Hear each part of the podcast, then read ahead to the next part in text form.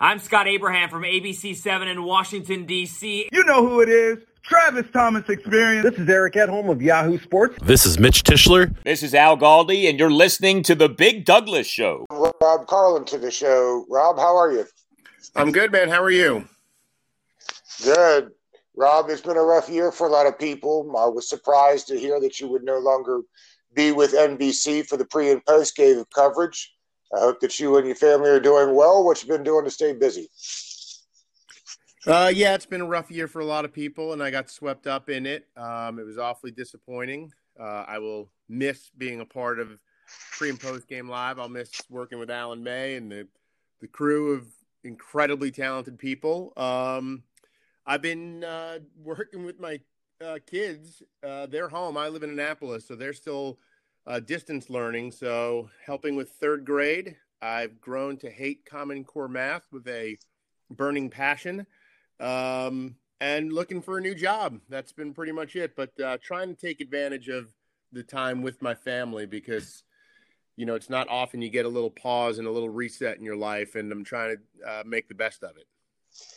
I would not consider myself a genius, but that new math they're teaching people confuses me it is, uh, you know, last year during the, uh, you know, when it first happened, and they were, you know, learning from home, and and you know, to the teacher's credit, no one could have planned for this, so it was a little, you know, it was a little nuts. But I remember at some point the girls were showing me what to do, and I was like, hey, you know what? We're carrying the ones in this house. Okay? That's right. We're just going to do this old school. We're going to carry the ones and uh, you know it might work against your teacher, but we are in full survival mode. So I'm starting to understand some of it, but uh, I am not a fan. Hashtag carry the one, I suppose. yes, I am all in on that. Rob, when do you think that the new? Let's get on the ice now. When do the? Uh, when do you think the new season actually starts? That's a great question, man. I mean, I've talked to a you know a number of people, and I, I don't think understandably, the league is trying to finish this season out and get this Stanley Cup raise, and it's going to here in the next you know week or so. Um, and they, I mean, there's a lot to figure out. I don't know if you read, you know, I just read this great story on ESPN.com, and it was, uh, I think it was nine players, five from the West and four from the East, sort of detailing their experience in the bubble, their respective bubbles, and uh, I don't think anyone was a huge fan of it. Um, I think they dealt with it and they were able to get through it because there was a Stanley Cup to be won. But they pretty much all said they are not going to do anything like this again in the regular season. And I think one or two even said, I'm not even sure I'd do it again for the playoffs. Um, and it sounded like the NHL didn't come through on some of the promises.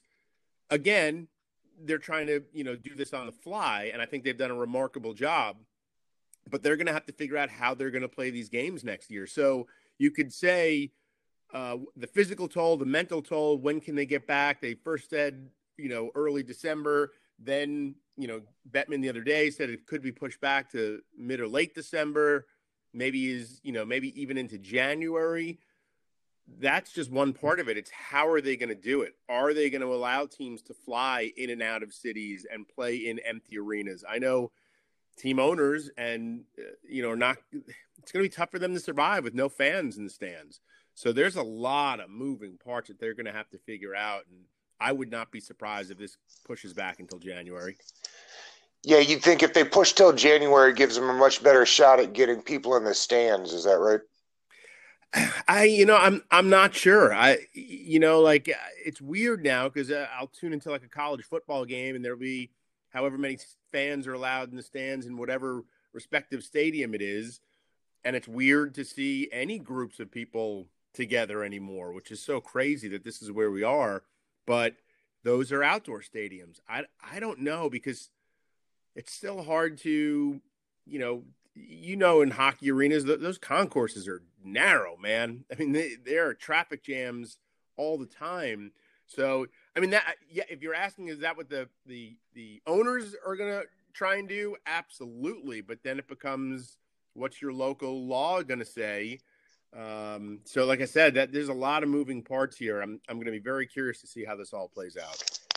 Well, frankly, Rob, to your point there, I, I really hadn't even thought about it.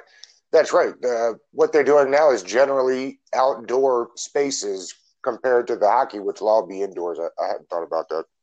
Yeah, I mean that's and that's yeah, you know, I'm I am by no means you know up to speed on on you know the coronavirus or what how, you know how people are dealing with it, and I think people are going to deal with it in their own ways. Um, you know, I, I remember talking to someone recently who's connected to the game, and he was like, I, I said, "What do you think it would be like right now?" And this is probably a month ago. What do you think it would be like right now if we made an announcement? Hockey's returning tomorrow. You can go to the arena. And he said he thought it would be packed. He thought it would be like any other day. I, I, I know I wouldn't be going. You know, if I if if it was if I had season tickets and I had four tickets and it was me, my wife, and my two kids that generally go, I don't know that I'd feel comfortable doing that. But um, they're going to have to see how they would, you know, how they're going to what people are going to be. First off, what what the doctors, what the the people are going to say is is um, legal, and then go from there. Yeah, packed uh, high school stadiums for football in Florida, I think, proves that point. That I we know. would pack stadiums as soon as given the opportunity to. Yeah. Uh, for the record, I'm with you. I don't think I'd be going either.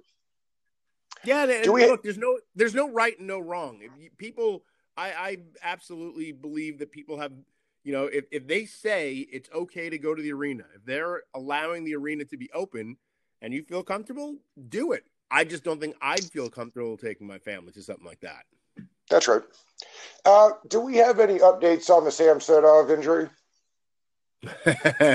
no, uh, you, I don't think we're going to get one either. Um, it's certainly not until they're back in, you know, in camp. Um, I don't know that we'll ever really get the full details of exactly what happened, but um, you know, the I, what I had heard when the Caps were still playing was that it was going to be a question of if he'd be ready for camp. The further it gets pushed back, obviously that plays more to his advantage. Um, but for him not to be dressed or participate in the bubble and um, those questions to be asked, it had to be a pretty substantial injury. So certainly at the top of things to watch because I think we all know that Holtby is gone. So uh, he's your guy. Let's let unless unless you unless Caps fans feel comfortable. No knock on you know a Thomas Greiss type of guy, but that's not how anyone envisioned the transition going. So uh, let's hope he's okay. Who who would be the current uh, netminder if Samsonov can't go? Uh, it depends on what they do. I mean, right now, Yeah. Vitek Vanecek was the backup in the bubble. I don't think they want to start the season with him as the guy if Samsonov can't go. So perhaps, and I don't know, I'm not even sure they'd want to do that regardless. Um, I've been, I've been doing um, sort of podcast, video Zoom podcast that I've been putting on my Facebook page, which you can check out at facebook.com slash Rob Carlin TBD. Um, and I'm, I love I'm in the TBD, by the way. yeah, I'm trying trying to figure out what's what's next. There is going to be news hopefully soon on a new podcast coming that you'll be able to subscribe to.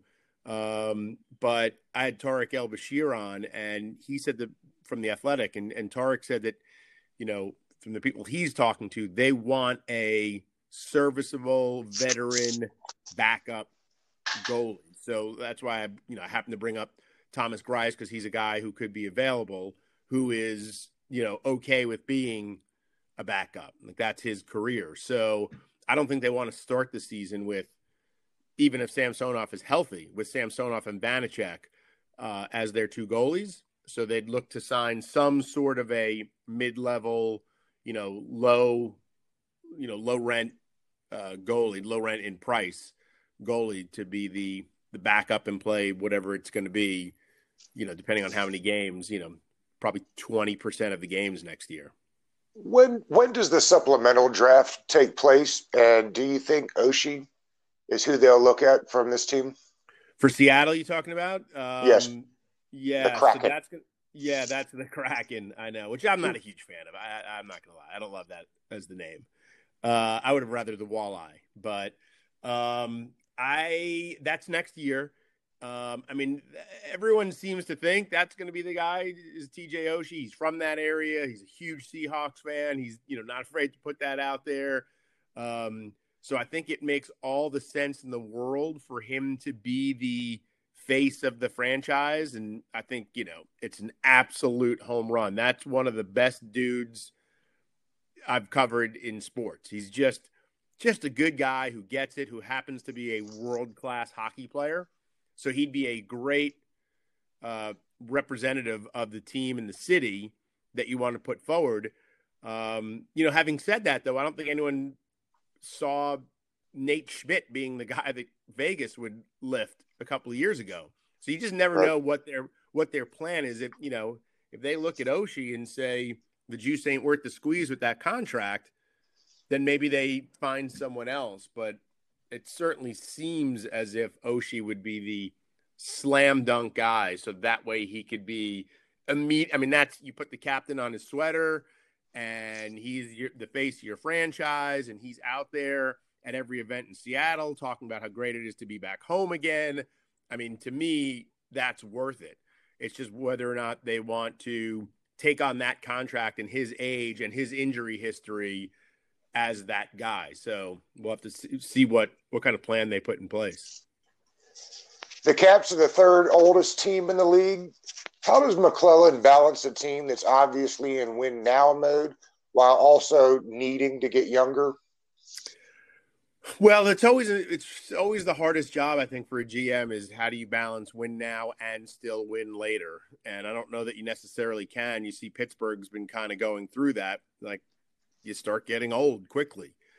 Um, the unfortunate part for the Caps is you wish this group had won at least one more cup. Then it's all worth it, right? The Penguins get old quickly and they're not the same team anymore. Well, that's all right. There's a bunch of cups that come along with that. It happened with Detroit.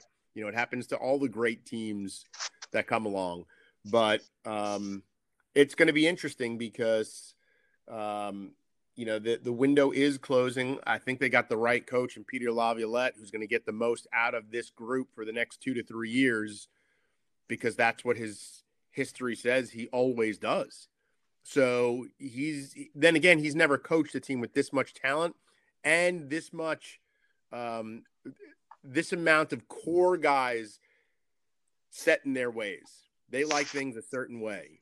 And, you know, everyone yells about Ted Leonsis and he was cheap and let Barry Trotz walk. And that's not necessarily true.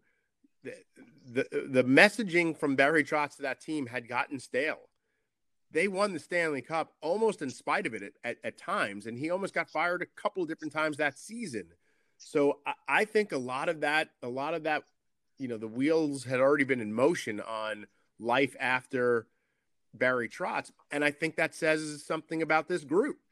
They've chewed through a lot of head coaches in their time, and including the guy that won them a Stanley Cup.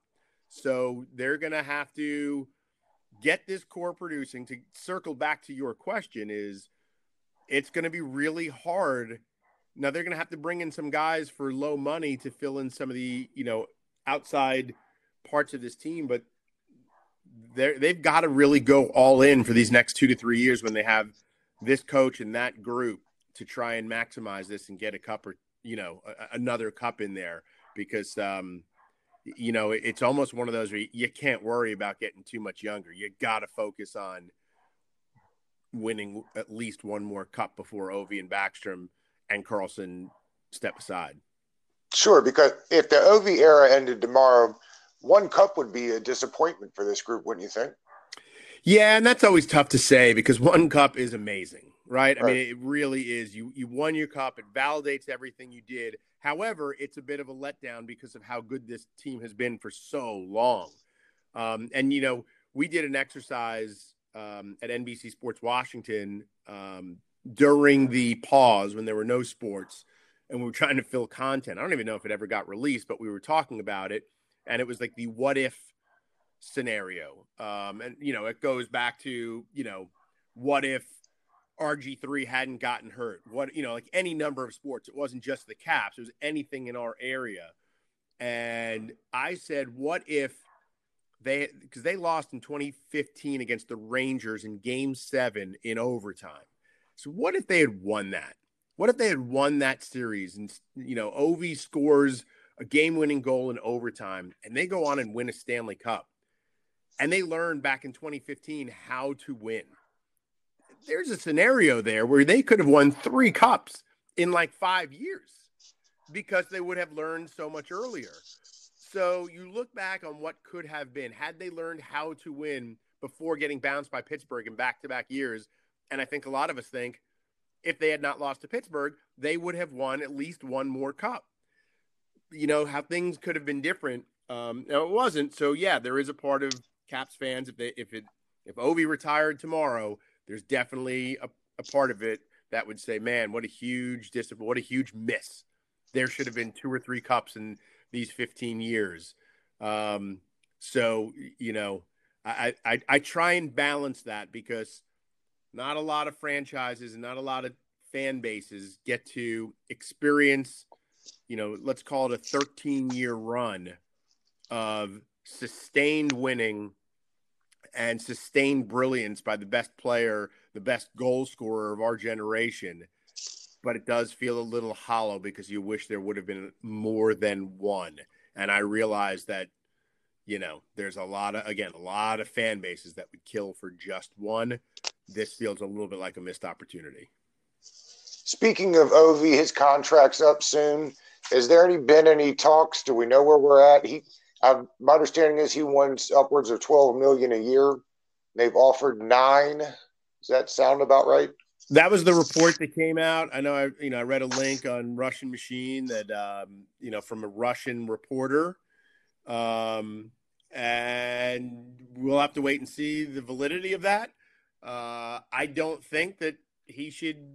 Uh, he, it's crazy to look back at his contract and say, you know, he kind of got a hometown, or the Caps kind of got a hometown discount. It was great on both parts because Ovi didn't want to play anywhere else. He has said that. Like he he doesn't like to move, he doesn't like to change. And the Caps by, you know, midway through that contract had a bargain for Ovi. So. Uh so I, I think that it's worked out well for both sides and I think that he deserves whatever he asks for, you know, moving forward. And they'll have to figure out how to get it done with the salary cap, especially now with the flat cap for next year. Um, but there is there is expectation that it's going to jump, you know, fairly significantly once everything starts quote unquote back to normal. So, uh, you know, I, I, think that they've got some time to get it done. I don't think it's going to be a distraction because it will get done, much like the Backstrom deal. Like it, it was never a distraction because it was never really a question. It was just when will this get announced? Ovi's going to work it out. The Caps are going to work it out, and he will never wear another jersey other than the caps red, white, and blue, and that that will happen. Backstrom did his own his own deal, if I'm uh, remembering that right. Will Ovi Correct. do the same? No, I think he's. I think he's got. Everyone kind of joked that he should have Backstrom uh, do his deal, but um, get another assist for Nicklas Backstrom and Ovi. But um, I, you know, he'll he'll he'll do it the old fashioned way and have his agent do it. There's a couple more folks up for uh, new deals: Jonas Siegenthaler, Travis Boyd, and Radko Gudas. Uh, you think all three of them will get new contracts? No. Uh, Gudas, I think, is probably gone. Um, you know, they, they made that trade to rid themselves of the Matt Niskanen contract, and that was unfortunate because they really missed his leadership. Financially, they couldn't make it work, but they definitely missed his leadership in the room. Um, and he, he was great at the start. Radko was great at the start. A really good guy too, like surprisingly, because his his reputation of being a goon on the ice, uh, maybe he was to an extent early in his career, could not be any further from the actual person that he is. One of the nicest guys on the team. Um, but his play definitely, you know, trailed off and sort of regressed to the means uh, of who he is as a player. So they'll move on from him. Uh, Boyd will get, you know, he'll get his, they'll work something out. Siegenthaler, same. It'll be, you know, for very little money. But I think Siegenthaler's proven his worth for sure. Uh, if nothing else, you know, he was great on the penalty kill. Um, and he's low value. So uh, they'll work something out there, you know, in, the, in a million a year um, ballpark. And then Boyd, I think they like as a uh, you know as a an extra guy. Whenever he's been called upon, he hasn't been great, but he's always you know played his role. So I, I would expect them to bring him back next year as well. Do you think the club will consider trading Kuznetsov? well, he's that is a very spicy meatball right there. Uh, consider? I think I think they would probably consider it. Uh, he's got a, a, no trade clause, no movement clause, so oh, okay. he would have to okay it. Um, and you know, then you got to find contract for contract because he is, you know, an eight million dollar a year player basically. So, um, you know, they got they you got to find a, a match and someone that's you know and there's things that can be done if you know if you wanted to again and this is by no means this is me throwing this out because me and a couple of people have talked about um you know different players that they could possibly if there was if there was like an Anze Kopitar and LA wants to get younger, right? Do the Caps, you know, entertain that type of move? Maybe I don't know the teams on the okay list for Kuzi, but I could see him enjoying LA and the LA life. But now you're not getting any younger. you're not, you know, the you're certainly not answering that question. However, if you're looking for that leadership guy who's going to help you win in the playoffs, Kopitar is a guy. Um, but you again, you're you're really limiting the teams that would take on uh, Kuzi's contract and get you something in return because you can't just move him. He's your first or second, depending on how you look at it, center. So you can't just move him because someone's got to fill that spot and someone's got to fill that spot production wise too. So it's tough. I think it would be a challenge, but I think they would certainly be willing to go down that road if an opportunity arose. The Caps interviewed Babcock and Gallant in addition to Laviolette. Uh, you yep. think they got it right with this one? I think they got it right. Yes, I think that Babcock comes with a little bit too much baggage now, which is crazy because uh, you know he, he won a lot early in his career.